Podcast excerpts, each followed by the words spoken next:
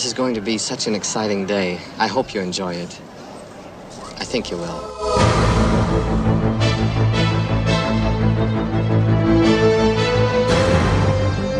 Hallo en uh, welkom bij Julius versus Jasper. Ik ben Julius. En ik ben Jasper. Daar zitten we weer.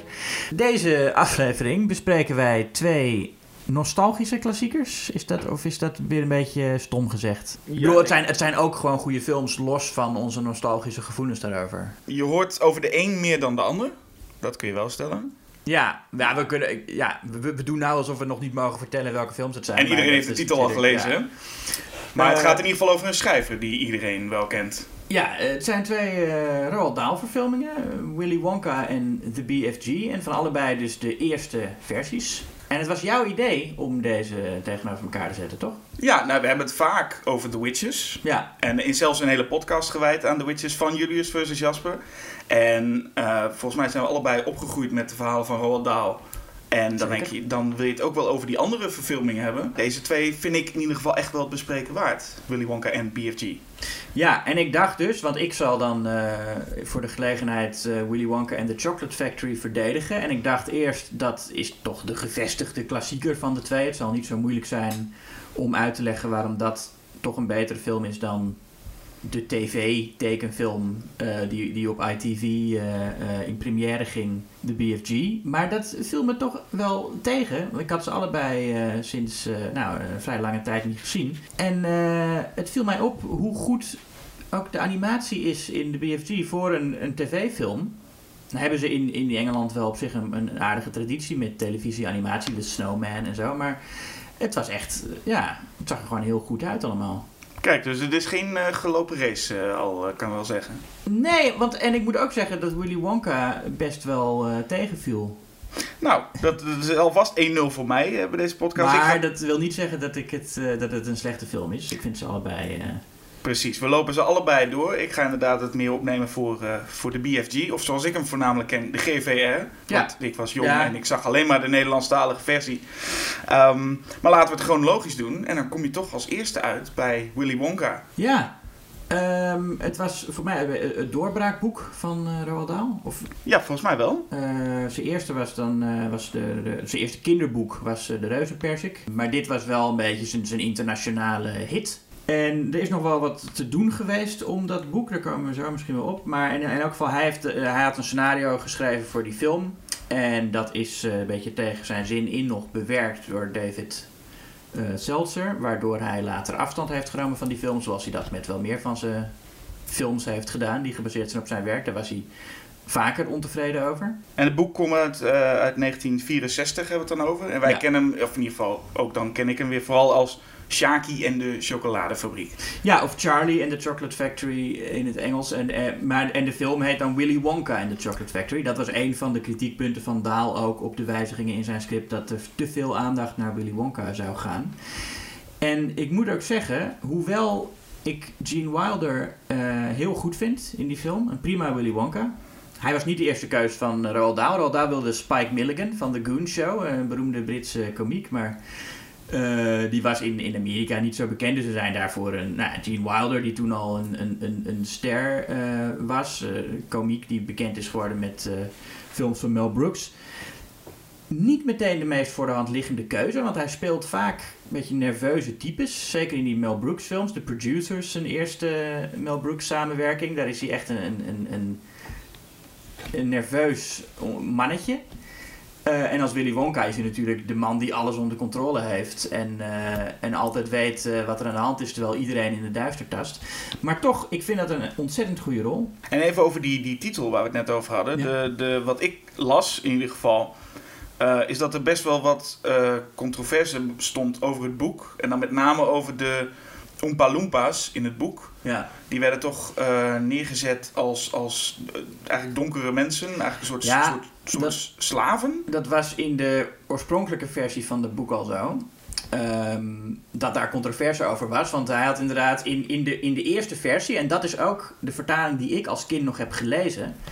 zijn het zwarte mannetjes... Ja.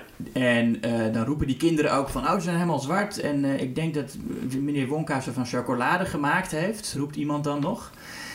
En nou, daar kwamen toen al allemaal klachten over. En Roald Dahl die is daar uh, wat mij betreft goed mee omgegaan. Want die heeft dat toen gewoon in, in, in de volgende druk gewijzigd. Ja, want de Oompa Loompas zoals we ze nu kennen... kennen we vooral uit de film. Het oranje ja. gezicht en groene, groene haar. Ja, maar hoe Dahl het heeft herschreven... heeft hij er uh, witte mannetjes van gemaakt... met, met goudbruin haar.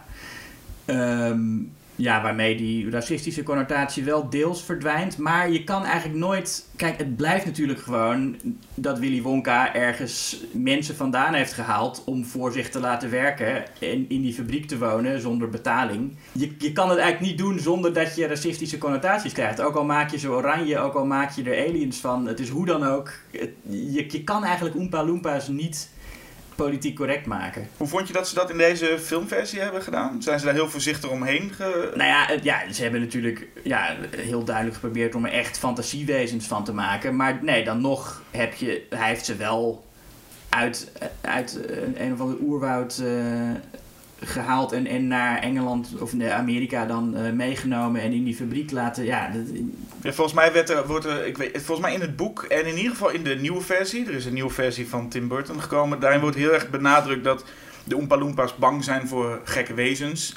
en ja. dat Willy Wonka meer een soort redder is van... ik red jullie van ja, deze maar, wezens, kom voor mij werken. Maar ook dat, dat heb je dat white savior idee... wat ook een heel kolonialistisch idee is natuurlijk. Uh, dus dat, dat blijf je altijd houden. Ja, nou ja, die controverse zorgt er volgens mij wel voor dat ze de naam van de film maar veranderd hebben. En dus in ieder geval geen Charlie and the Chocolate Factory, zoals het boek heet, maar Willy Wonka en de Chocolate Factory. Terwijl eigenlijk wilde Roald Dahl in het boek dat Charlie een zwart jongetje was, maar dat mocht dan niet van de uitgever. Ja, en wat ook vooral opvalt is dat um, uh, je hebt dan een, een, een remake van... Um, Tim Burton die heet dan wel Charlie and the Chocolate Factory. Ja. En het geestige is dat die film gaat eigenlijk nog veel meer over Willy Wonka eigenlijk. Ja, daar zou Roald Dahl helemaal niet blij mee geweest zijn, denk ik. Nee, die draait zich om in zijn graf als hij die film had, uh, had gezien. Ja, maar, als, moeten, we die nog, moeten we die ook nog even bespreken? Of zeg je van... Uh, ik vind dat er best aardige dingen in zitten, hoor. Maar ik vind het wel, die Willy Wonka, dat is gewoon heel stom. Uh, ten eerste dat hij die hele achtergrond krijgt. Um, en sowieso dat je ook ziet hoe die die Oompa Loompa's gaat ja, vangen, dan wel bevrijden, hoe je het ook wil noemen, gaat redden van die monsters. Ja. Dat, dat is ook een beetje, ja, dat, dat hoeven we natuurlijk allemaal niet te zien. En zijn jeugd met Christopher Lee als tandarts. Dat is wel waar, dat is wel waar. Het enige wat ik wel merk is, ik snap wel dat men iets meer van Willy Wonka gaat vertellen. Maar dat komt ook vooral omdat in beide versies Charlie nou niet echt het meest denderende hoofdpersonage is. Het is een... klein goed zakje. Ja. En een, echt, een, echt een heel heilig boontje. En dat, uh, vooral in, in die remake, daar is hij zo zoetsappig, dat, dat ja. is bijna niet om aan te zien. En dan snap je wel dat, dat nou, zeker een Burton is natuurlijk veel meer geïnteresseerd in die wat gekkere figuren, zoals mm. een, een Willy Wonka. Ja. Maar hij is wel echt duidelijk anders dan, uh, dan Gene Wilder.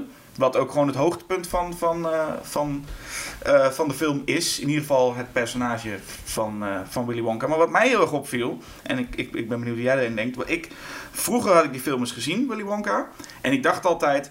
ja, leuk dat hele begin. Ik wil naar die fabriek toe. Ik wil in die fabriek. En, en nu kijk je hem terug met iets andere ogen. En dacht ik... oh, ik vind het fabriekstuk misschien nog wel veel minder dan het eerste stuk. Ja, dat is... Om, de, inderdaad, precies wat jij zegt. Als kind dacht ik altijd van wanneer gaan we nou eindelijk eens naar die fabriek? Want het duurt ruim drie kwartier voordat de titelfiguur überhaupt in beeld verschijnt. En de titellocatie uh, hebben we dan wel van buiten gezien. Maar als je naar binnen gaat, dan ben je al, al vijftig minuten zit je dan al in die film. Maar eigenlijk is dat begin toch het meest geslaagde deel, vind ik. Want die hele opbouw daar naartoe. En dan wordt ook nog echt aan je fantasie overgelaten hoe het daar binnen in die fabriek zal zijn. En dat kan dan eigenlijk alleen maar tegenvallen. En dat doet het ook wel. Um, maar het begin, het, ik was ook helemaal vergeten dat dat heel grappig is. Ja, er zitten heel veel uh, soort van sketches bijna in. Gewoon ja. korte losse stukjes van hoe populair uh, Willy Wonka en vooral die, die actie die hij voert. Van, nou, de meeste mensen kennen het verhaal wel. Hè? Een, een, er is een gouden wikkel in uh, vijf chocoladerepen verstopt over de hele wereld.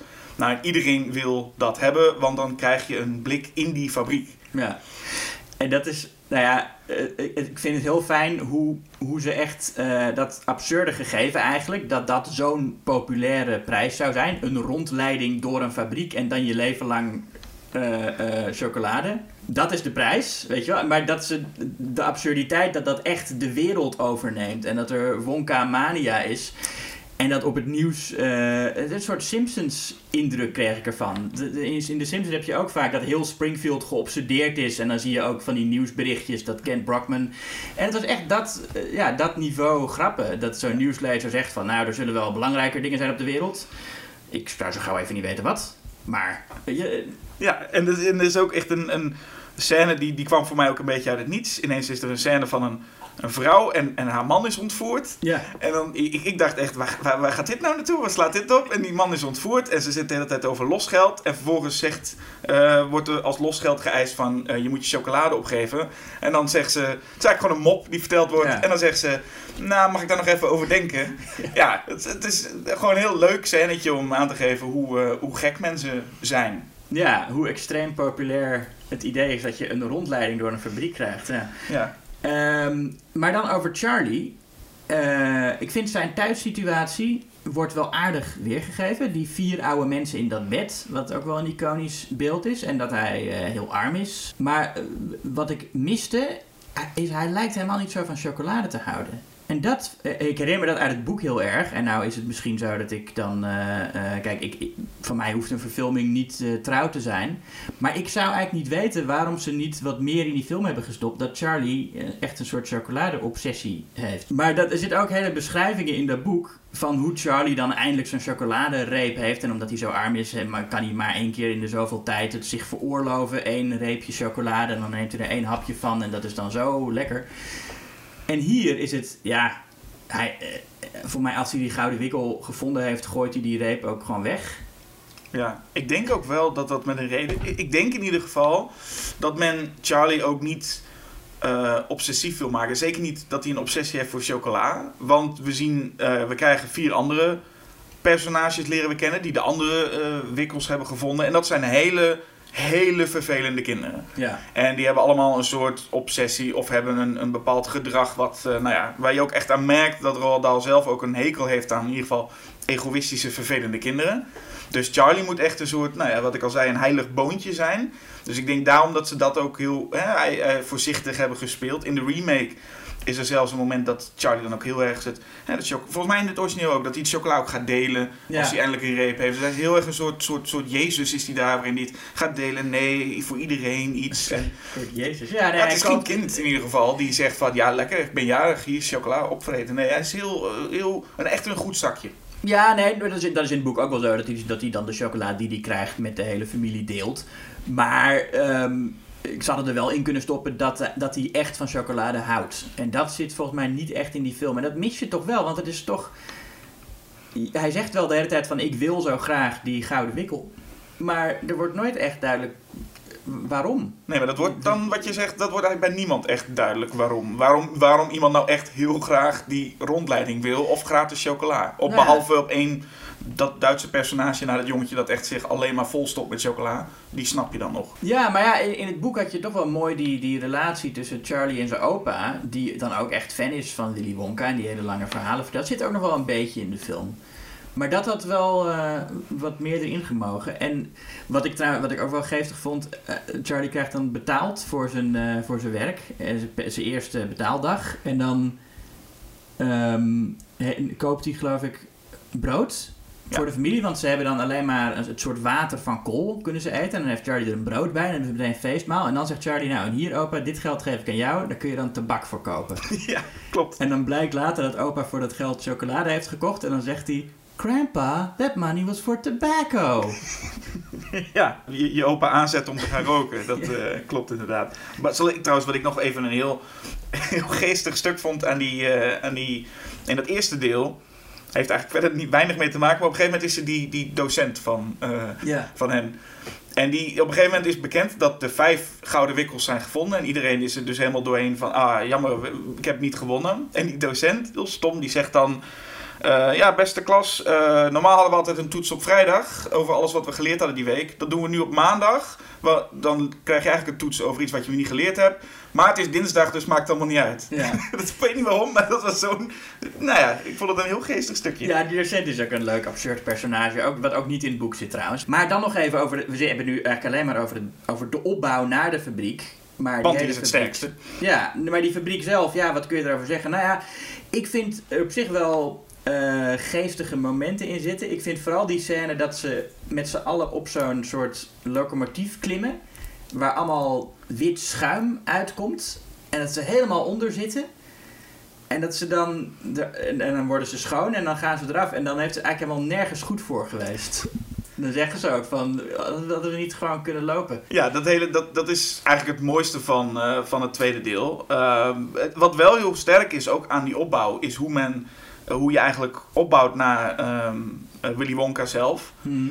In de remake die ik onlangs ook zag, uh, zie je al vrij snel in flashback, zie je al Johnny Depp als Willy Wonka. En wat ze hier heel sterk doen is gewoon, je ziet hem inderdaad uh, helemaal niet. Er wordt alleen maar over gepraat, waardoor je hem heel groot maakt eigenlijk. En zijn entree, dat is iets wat Gene Wilder heel graag zelf wilde. Hè? De, de, de entree van uh, Willy Wonka, daar komt hij aanlopen met een stok. Hij, hij, hij loopt een beetje kreupel en vervolgens blijft zijn stok ergens staan. Hij maakt een koprol en doet een... Ja. Uh, en, en dat was puur om...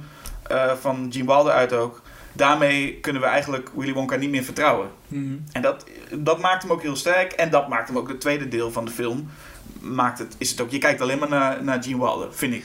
Ja, uh, hij heeft heel duidelijk... Uh, gewoon ja, een personage dat meteen alles doorheeft. En uh, je hebt de indruk dat hij altijd meer weet dan jij en je een paar stappen voor is. En dat is aan het einde ook nog zo. Als, die, als, die, als er nog een, een twist komt dat...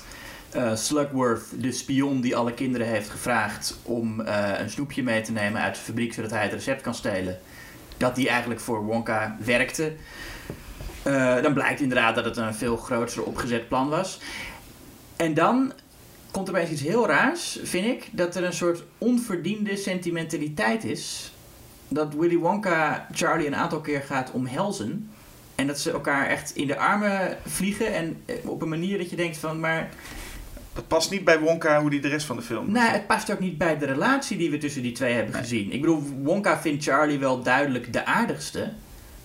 Maar het is, hij is helemaal niet zo'n sentimenteel type. En ze hebben ook niet zo heel veel meegemaakt. Hij heeft ze gewoon een rondleiding door die fabriek gegeven. Maar je voelt daar alsof het echt een soort hele reis is die ze afgelegd hebben. En dat dat een payoff is. Ja, en het, het was natuurlijk wel goed. Er zijn een aantal kinderen die het niet gehaald hebben tot het einde. Maar Charlie is ook nooit echt in gevaar geweest of zo. Dus het was niet dat hij een hele emotionele ontlading... Het is alleen het feit dat hij aan het einde... Nou, dat hij die fabriek dan krijgt. Waarvoor... De, ook de reden die, dat, die Wonka heeft om op deze manier um, de, de, de, de fabriek over te geven aan een ander, dat hij daarvan een kind wil, die vond ik altijd zo apart. Vond ik als kind ook al toen het in het boek gezegd werd. Want hij wil het aan een kind geven omdat een kind gewoon zijn regels opvolgt en omdat volwassenen die zouden eigen ideeën hebben. Je zou verwachten dat hij juist zou zeggen van...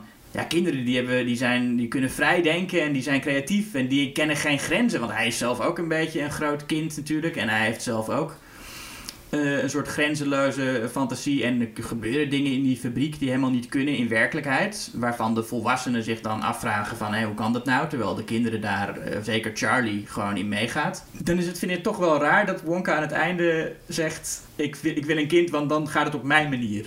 Ja, klopt. Sowieso, als we het hebben over dat plan van, van, van Willy Wonka.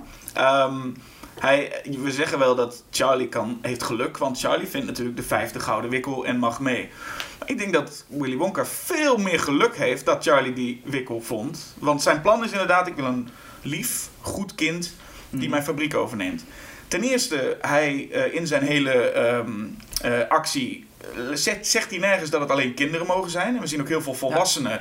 die op dat chocola afgaan. Dat hebben ze trouwens gecorrigeerd in de remake. Daar wordt echt specifiek aan kinderen gevraagd. Hier heeft Wonka geluk dat er vijf kinderen zijn. En niet dat er ineens vijf volwassenen voor zijn neus stonden. Was zijn plan al weg. Ja. Dan krijgen we vijf, uh, vier echt rotkinderen. Echt vervelende rotkinderen die hij nooit ook maar de fabriek zou geven. Dus hij mag al blij zijn dat überhaupt Charlie daartussen zat. Wat een hele kleine kans was. Maar het is wel gelukt. Maar wat als nou... En nog één of twee kinderen zo lief waren als Charlie. En hij stond daar aan het einde. Dan Hoe, hoe lang stonden ze aan het einde van die tour dan met z'n drieën te wachten? Was het dan kop of munt? Wie van jullie gaat het overnemen? Nou ja, ik denk dat je bij een personage als Willy Wonka ervan uit kunt gaan dat hij een soort... Hij weet dat gewoon. Omdat hij alles onder controle heeft. Dat, dat kan ik dan wel accepteren. Hij is zo'n type personage dat gewoon al weet. Je zou kunnen zeggen dat hij van tevoren al wist dat Charlie zou die wikkel zou krijgen. Die hele show gewoon... was eigenlijk, eromheen was eigenlijk niet nodig dan. Van die andere kinderen die, die uh, nou ja, op een ja. of andere manier in dat, in dat... Of ze nou doodgaan weten we ook niet, die kinderen. Daar wordt niet echt over uh, Nee, dat wordt gesproken. Lekker in het ongewisse gelaten. In het boek is, is er nog wel een moment dat, je ze, dat ze allemaal de fabriek uitkomen. En dat je dus ziet dat ze weliswaar enigszins uh, veranderd qua uiterlijk. Maar desalniettemin uh, nog in leven. Ja, die heeft Burton ook in de remake overgenomen. Maar ja. hier in, bij deze film blijft ze heel vaag wat nou eigenlijk met die kinderen is gebeurd. Ja, vind ik niet zo erg. Nee, vind, vind ik ook wel niet. Leuk. Ja, dat, dat, dat is ook een beetje dat Dahl uh, humor, vind ik. Ja. Dat, um, en, en wat ik heel fijn vind aan Willy Wonka zelf... Je hebt natuurlijk nu twee uitersten. Je hebt kleine Jezus uh, Charlie. En je hebt die vier, vier rotkinderen. Mm-hmm. En Willy Wonka is echt een heel fijn personage in het midden. Die is, je, je vraagt je de hele film af, is hij nou sympathiek of is hij ja. niet sympathiek? Hij zou... Het is inderdaad, wat jij ook zegt, een, een klein kind... Tegelijkertijd zou hij ook prima een James Bond schurk kunnen zijn. Oh, zeker. Dus het is heel fijn dat je daar... En dan krijg je nooit echt een antwoord op wat is hij nou. Dat is eigenlijk wel een goed idee. Zo. Want Roald Dahl heeft ook een James Bond film geschreven. Oh ja, is ook zo. Ik weet zo gauw even niet meer welke, want ik hou niet veel van James Bond. Maar die waarin uh, Sean Connery op een gegeven moment uh, als Japanner uh, verkleed iets gaat doen. Dat ik, weet ik, ik weet niet hoe die heet. Maar nee, ik, ook die, niet, ik ook niet. Maar... Dat zou wat zijn, zeg. James Bond versus uh, uh, Willy Wonka. Ja. Ja. Nou ja, ideetje voor... Uh, ideetje voor uh, uh, ja, uh, ja. Ik, ik, we leggen het op tafel. Als Hollywood er iets mee wil, dan... Uh... Ja. Nou ja, en laatste, die fabriek is natuurlijk wel... Uh, het is het mindere stuk van de film. De fabriek ziet er wel leuk uit. Het ziet er totaal niet eetbaar uit. Ik had bij alles nee. dat ik dacht... En vooral die, die chocoladerivier, dat was gewoon slootwater. Ja, dat en, en ik dacht toen ik dat eerst zag van... Was dat in de jaren zeventig dan wel heel indrukwekkend? Want er is zo'n verhaal dat toen die acteurs in die eerste... In, in, in, de, in, de, in, die, in die tuin van Eden, zeg maar, waar die rivier ja. doorheen loopt... Als de acteurs er binnenkomen, dat zij die set nog niet hadden gezien. En dat hun reactie dus puur en oprecht is. Nou ja, dat is dan een, dat, dat zie je niet echt. Ik bedoel, ja, dit zou je ook gewoon zo kunnen spelen of zo. Dus het is een leuke anekdote, maar ik weet niet in hoeverre het uh, klopt en in hoeverre het nou belangrijk is. Maar in elk geval, um, het was toen ook al... Dat mensen zeiden dat het eigenlijk een beetje teleurstellend was... wat er allemaal in die fabriek te zien was. Gene Siskel zei dat de chocoladerivier op de Chicago River leek.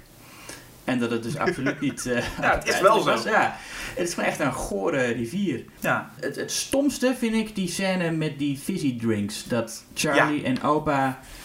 Die, die doen dan ook iets stouts. Wat eigenlijk al... Wat zij doen is niet... slechter dan wat die andere mensen doen. Ik bedoel, eerst... Want Grandpa Joe, die, die zegt nog de hele tijd... van, ah, die kinderen die luisteren niet naar Willy Wonka. En dan vraagt Charlie van, waarom luisteren ze niet? En dan zegt opa, omdat ze dom zijn.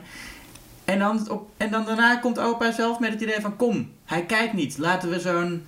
Ja. Zo'n slok van het drankje nemen. Het is ook dat aan, aan het einde van de film wordt dit nog aangehaald. Want ik dacht ja. bijna, misschien is dit echt zo'n heel dom tussendoortje. Want er wordt daarna niet meer naar gerefereerd. Want ze gaan uiteindelijk naar lang, ze vliegen in de lucht. Daarna gaan ze weer naar beneden. En ze sluiten zo weer aan bij de tour en niks ja. aan het handje. En het is ook een totaal, uh, totaal niet indrukwekkend iets wat daar gebeurt. Misschien dat het destijds nog wel is van... Oké, okay, dan heb je die special effects dat je het kunt laten lijken... alsof er twee mensen aan het vliegen zijn. Maar ook dat is niet eens zo heel indrukwekkend gedaan. Ook voor die tijd niet. Nee. Um, en dan komen ze nou ja, bijna in, in, in die ventilator terecht. En dan zeggen ze van... Oh, dan moeten we boeren laten.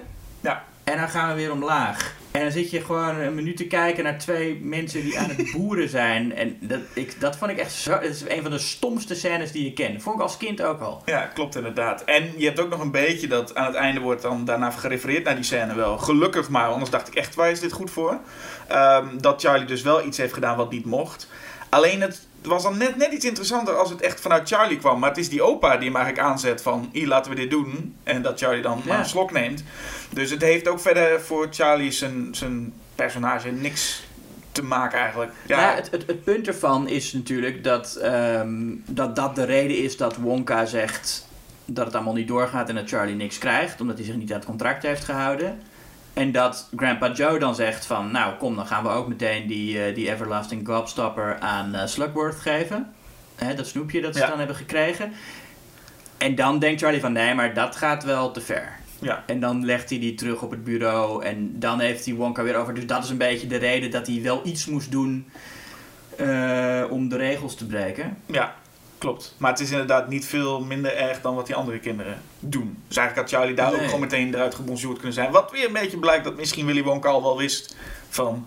ja, dit wordt hem sowieso. Charlie moet sowieso het overnemen. Ja. Dus ik zie dit maar door de vingers. Maar um, wie, wie iets niet door de vingers zag, dat was uh, Roald Dahl zelf.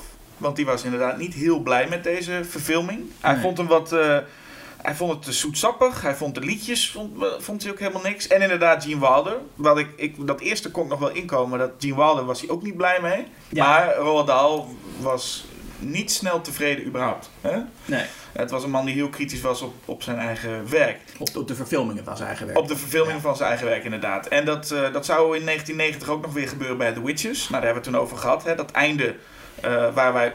volgens mij ook over eens, dat einde was niet best wat ze eraan gaven, dat happy end aan The Witches. En daar was Dahl ook totaal niet tevreden mee.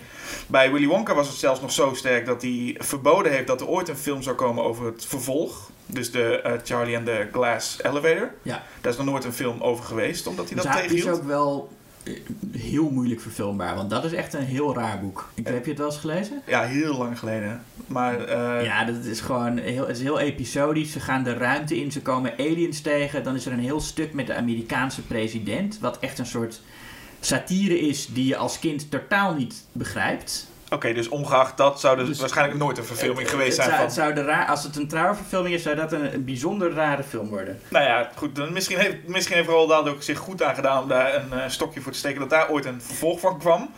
Um, maar wat betekent, Roald Dahl is gewoon eigenlijk, heeft nooit een verfilming gezien van zijn werk um, die hij goed vond.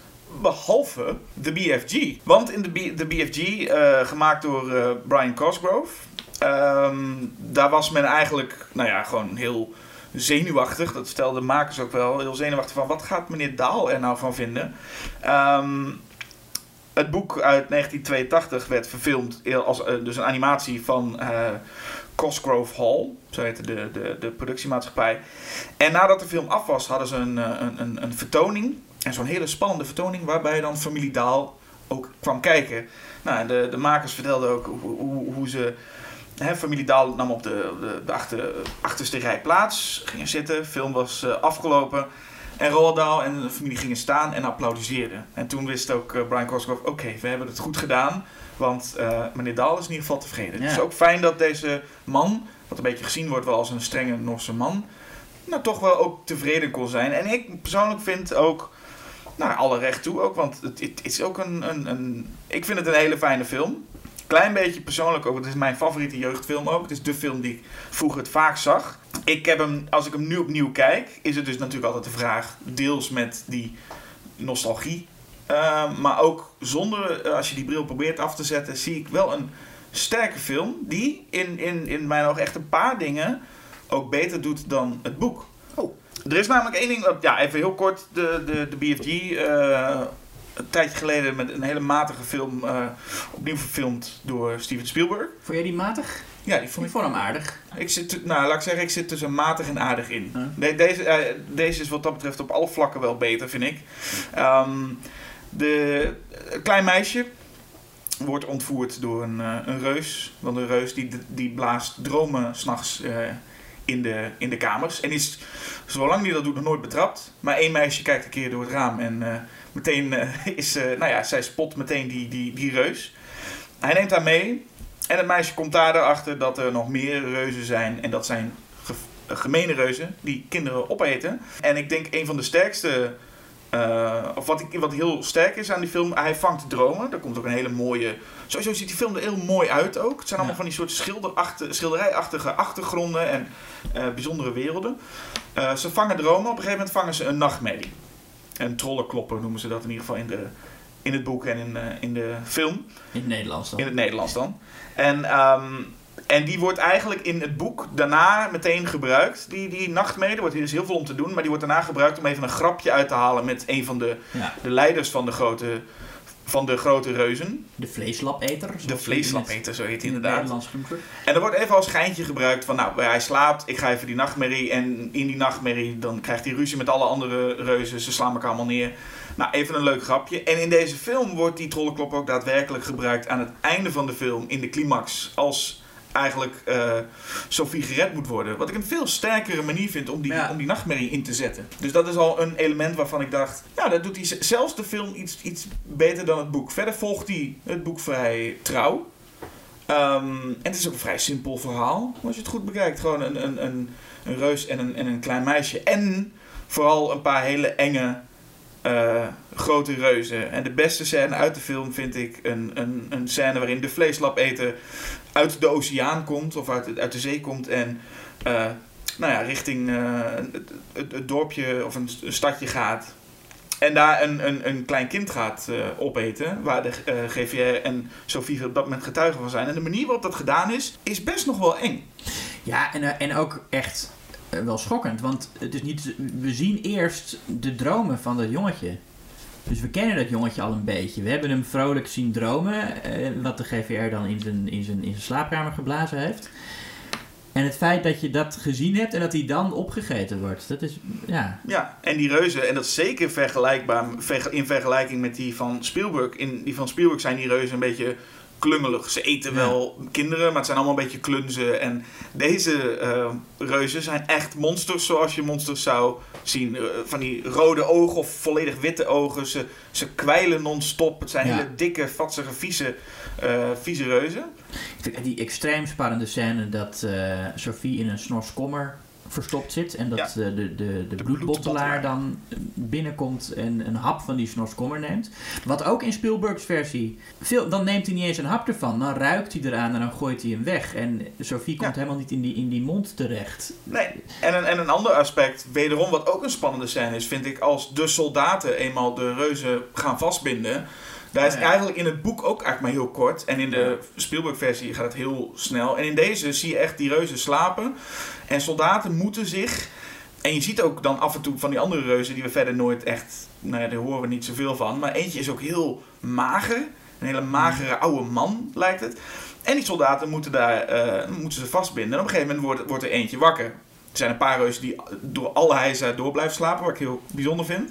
Maar ook dat levert best wel een, een spannende, eigenlijk spannende scènes op. Dus deze film bevat, is, is voor kleine kinderen zeker wel eng. Ja. Maar ook nu, als ik het nu terugkijk, denk ik, het zijn echt goed gemaakte spannende scènes. Als dit letterlijk ook een één op één verfilming zou zijn, live action, zie ik wel een hele spannende film voor me. Ja, en, ja en, maar ook uh, prachtig gestalte gegeven aan uh, die, die reuzenwereld en die droomwereld. Die Roald Dahl uh, enigszins beschrijft, maar hij was nooit van heel uitvoerig uh, uh, omgevingen beschrijven en zo. Dat is zelden. Mm-hmm. um, er wordt hier wel echt heel... Het zijn gewoon heel mooie, fantasierijke uh, achtergronden. Veel mooier dan de Disney-films uit die tijd, vind ik. Want die staan dan bekend... Onze jeugd staat bekend als de, de Disney-renaissance. En dat toen toch wel ook heel, ja, de, een paar aantal van de mooiste Disney-films gemaakt zijn. Ik vind zelf... Ik heb niet zoveel met Disney-films uit mijn eigen jeugd. Ik, ik, heb, ik vind die uit de jaren zestig en zeventig vaak veel leuker en ook interessanter. En ook echt creatiever geanimeerd. Want in de jaren negentig... zie je wel bij Disney dat ze veel meer geld hadden. En dat alles... Uh, uh, ja, oké, okay, die animatie die is wel vloeiender en het mooier. Het is technisch gezien wel beter. Misschien. Ja, maar als je kijkt naar gewoon de creativiteit in die, in, die zit in de ontwerpen van de achtergronden, dan is het in de jaren negentig toch altijd een beetje herhaling van waar ze in de jaren dertig en veertig groot mee werden. Dat die, die, die clichématige, kitscherige sprookjesesthetiek. Ja. Um, en dan vind ik iets als G V R gewoon echt veel mooier dan alle Disney-films uit de jaren negentig. Ja, het is ook een, een bepaalde sfeer. En ik weet niet hoe het precies... Ik heb weinig Disney-films dan gezien, uh, animatie. Maar wat me bij deze ook heel erg opviel is... Hij is op het moment ook heel stil. En ja. dat valt me heel erg op. Hij is heel rustig. Als je ook de openingsscènes eigenlijk bekijkt... Um, wordt er... Eigenlijk de hele, de hele opening van de film wordt nauwelijks gesproken. Uh, er is wat mysterieuze muziek, maar er is verder... Uh, d- d- het is een vrij stille film. En dat mysterieuze is ook heel, uh, werkt ook heel sterk. En die, die, je hebt op een gegeven moment gaat de G V R... Je weet ook nooit precies waar die reuzenwereld zich bevindt, want hij springt Dan vliegt hij een stuk richting ja. de maan. En dan is hij ergens, gaat hij linksaf. Daar is ja. het dan ergens. Je weet niet precies waar het is. En dan heb je ook een heel mooi effect. Wat ze schijnbaar hebben uh, gedaan door een vijfendertig millimeter camera op, op draaiend verf te, te, te laten filmen. En dan krijg je zo'n heel bizar effect. Een soort hypnotiserend effect. Waar die G V R dan doorheen vliegt. Het is wel een hele eigen feel dan. Ja. Inderdaad, wat je zegt, die achtergronden die... die uh, die zijn prachtig. Ja, en, en het geluid erbij ook. Dat je dan de geluiden van die andere reuzen, die... En dat, dat hele... Dat is zowel in de Engelse als de Nederlandse versie uh, uitstekend gedaan. Uh, ik, ben, ik heb allebei de versies gezien. Als kind natuurlijk vooral de Nederlandse en uh, later nog eens die, uh, die Engelse. Ja. Um, de Nederlandse versie is... Uh, de stem van de G V R is Arnold Gelderman. Wie kent hem niet? Ik denk dat iedereen wel... Nou, in ieder geval zijn stem. Ja, st- iedereen nou, heeft zijn stem wel eens gehoord. Ja, en, en op de meest verrassende manier. Want hij doet dus de stem van de G V R. Hij is ook Scar in ja. De Leeuwenkoning. Hij is Robin Hood. Hij is K uit uh, Jungle Book. Hij is Lumière in de Nederlandse Belle en Beest. En hij is ook regisseur van al die Nederlandse Disney-films. Hij is bijvoorbeeld degene die zich er hard voor heeft gemaakt dat Pierre Bokma de Nederlandse geest in Aladdin moest worden. Waar ze eigenlijk André van Duin voor wilden. Hmm. Heeft hij gezegd, nee, nee, uh, dat moet Pierre Bokma doen. Want Pierre Bokma die kan altijd heel goed uh, imiteren. Um, dus ik, ja, Arnold Gelderman is wel iemand die voor onze generatie, hoewel zijn naam misschien niet bekend zal zijn... Uh, als je in je jeugd tekenfilms gekeken heeft, een ontzettend belangrijke figuur is. En ook echt heel erg goed in wat hij doet. Ik moet zeggen, ik heb ook voor deze podcast dan ook even maar de Engelse bekeken. En die is ook, dat is dan David Jason. Ik ken hem verder niet, maar die speelt de G V R. Ja, hij zit in Only Fools and Horses. Wat een in Engeland zeer geliefde sitcom is. Die volgens mij, in tegenstelling tot veel Engelse sitcoms in Nederland... niet echt uh, heeft aangeslagen. Nou ja, maar in ieder geval ook, ook prima. In ieder geval, ik heb geen... Uh... Ja, nee, uitstekend, ja. Oh, ja. Over stemmen gesproken. Uh, de taal van Roald Dahl. Die in, nou, natuurlijk de taal van de G V R... Uh, uh, is een van de meest bijzondere voorbeelden van Roald Dahls taalgevoel. Want de G V R die praat niet zo goed uh, Engels en, en Nederlands. Mm-hmm. Die heeft een soort eigen taaltje... Um, dat is in de Nederlandse vertaling van het boek... waarmee ik natuurlijk ben opgegroeid... heel goed vertaald door Huberte Vriesendorp. Ik vind de vondst om het Engelse human beings... zoals hij mensen noemt... Mm-hmm. Uh, te vertalen als mensbaksels. Ja. Echt briljant. Ik vind mensbaksels ook veel leuk... want human beings, dat is ja, gewoon een woordspeling. Maar mensbaksels, dat is echt een briljante creatieve vondst. Dus ook even een compliment naar de Huberte Vriesendorp... dat zij dat soort termen heeft bedacht. We hebben het eigenlijk helemaal niet over Sophie gehad. Nee, nou ja, uh, Sophie is ook een beetje van de categorie Charlie, dus dat valt op. Nou ja, ik vind, het, ik vind haar wel echt een leuke heldin... omdat zij um, best wel in opstand komt tegen de G V R... als ze hem moet overtuigen dat het verkeerd is om mensen te eten. Want, dat, want hij, hij doet dat zelf natuurlijk niet... Nee. Maar, zeker in het boek, zit er nog ook best wel een ethische discussie... dat de G V R zegt van ja, die reuzen die eten nou eenmaal mensen. Ik bedoel, mensen eten varkens op. Dat is toch... Ja. Uh, en, en dan krijg je toch die... Ja, dat is ook wel typisch Roald Dahl... dat hij dan dingen die eigenlijk... Uh, voor sommige, sommige mensen zouden zeggen van ja, maar daar moet je kinderen toch niet mee confronteren dat een, een, een biggetje een levend wezen is, zoals uh, weet je wel, zoals, zoals de G V R in dat boek dan uh, doet. Mm-hmm. Uh, ik vind het wel goed dat zij echt uh, um, die rol als heldin krijgt om ook de G V R ervan te overtuigen dat die actie moet ondernemen. Ja, het is ook een beetje hetzelfde als uh, de G V R, maar op, wordt op een gegeven moment ook in elkaar geslagen door die reuzen.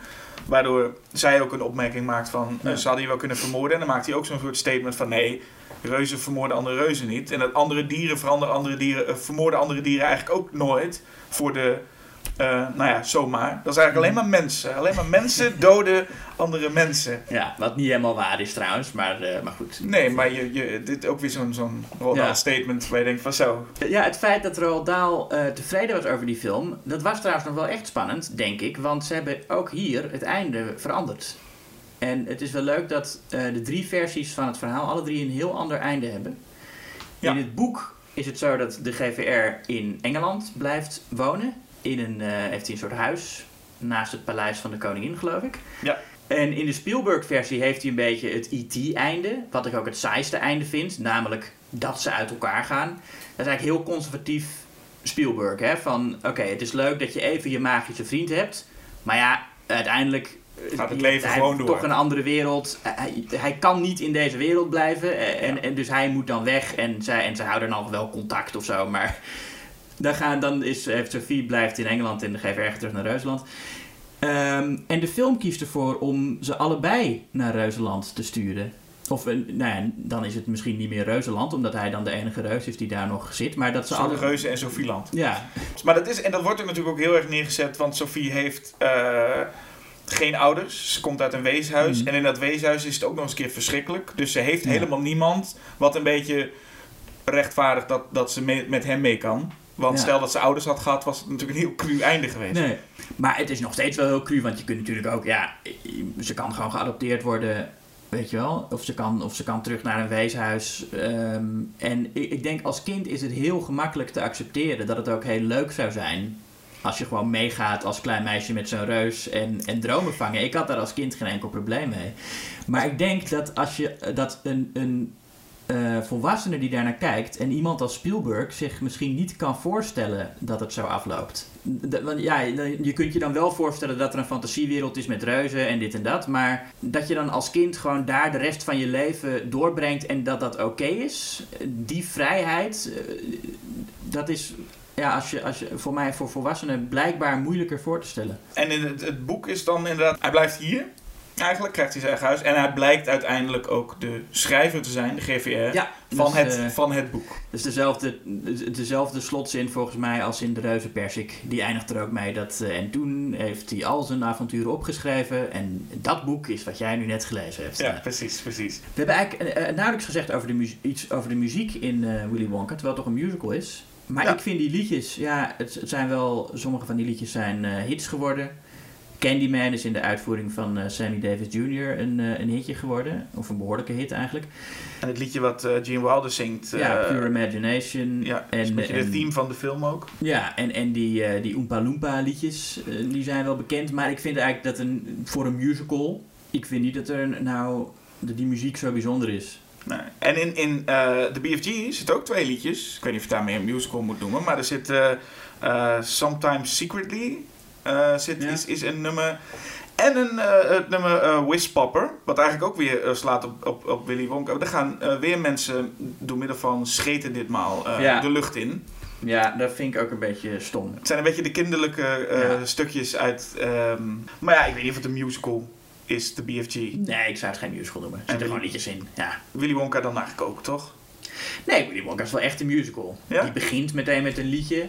Het is ook niet, want in het boek zingen alleen de Oompa Loompa's. En staan die teksten daar uh, gewoon in de, in de, zonder melodie erbij in het boek.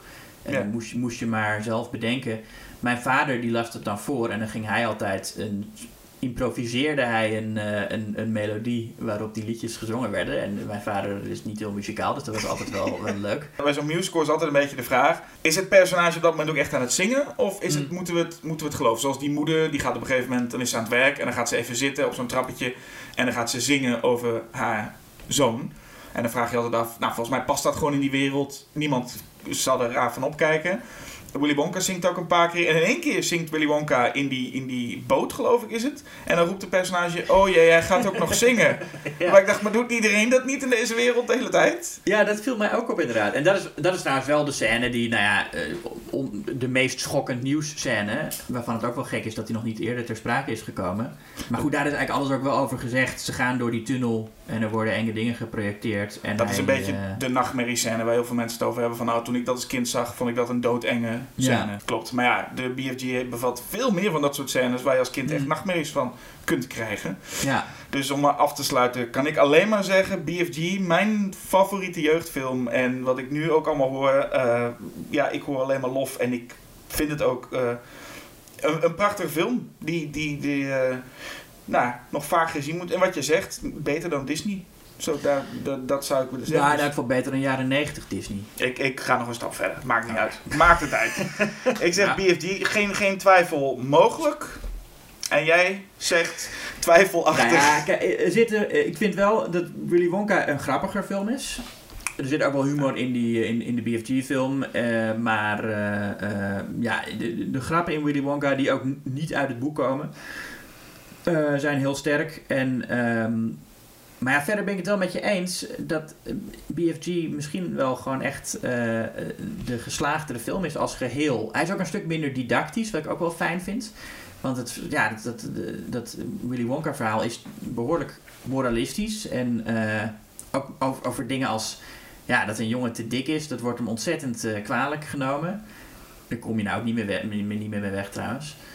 Nee, maar er zijn heel veel dingen die ik in deze beide films eigenlijk zie waarvan ik denk, nou dat zou, ik vraag me af of je daar nog mee weg kan komen. Yeah. Dus uh, we zijn blij dat ze er nog, uh, nog zijn. Ik ben dan wel benieuwd wat de luisteraar zou kiezen als hij deze keuze krijgt, Willy Wonka of B F G. Ja. Ik, uh, het kan zijn dat iedereen, ja, want je zou verwachten dat Willy Wonka de gedoodverd winnaar is eigenlijk. De bekendere film, de misschien wel populairdere film. Mm-hmm. Um, maar goed, dus ik zou zeggen, kijk ze allebei nog een keer. En oordeel dan zelf. Ja, en dan horen wij het wel. Ja, wat moet je weer doen als het... Als het als... Oh ja, moet je een briefkaart sturen. Precies, dat moet je doen. Stuur een briefkaart naar Schokkend Nieuws. En dan horen wij wel welke je het beste vond. Willy Wonka of de B F G. Yes. Ik zeg tot de volgende keer, hè. Tot de volgende keer.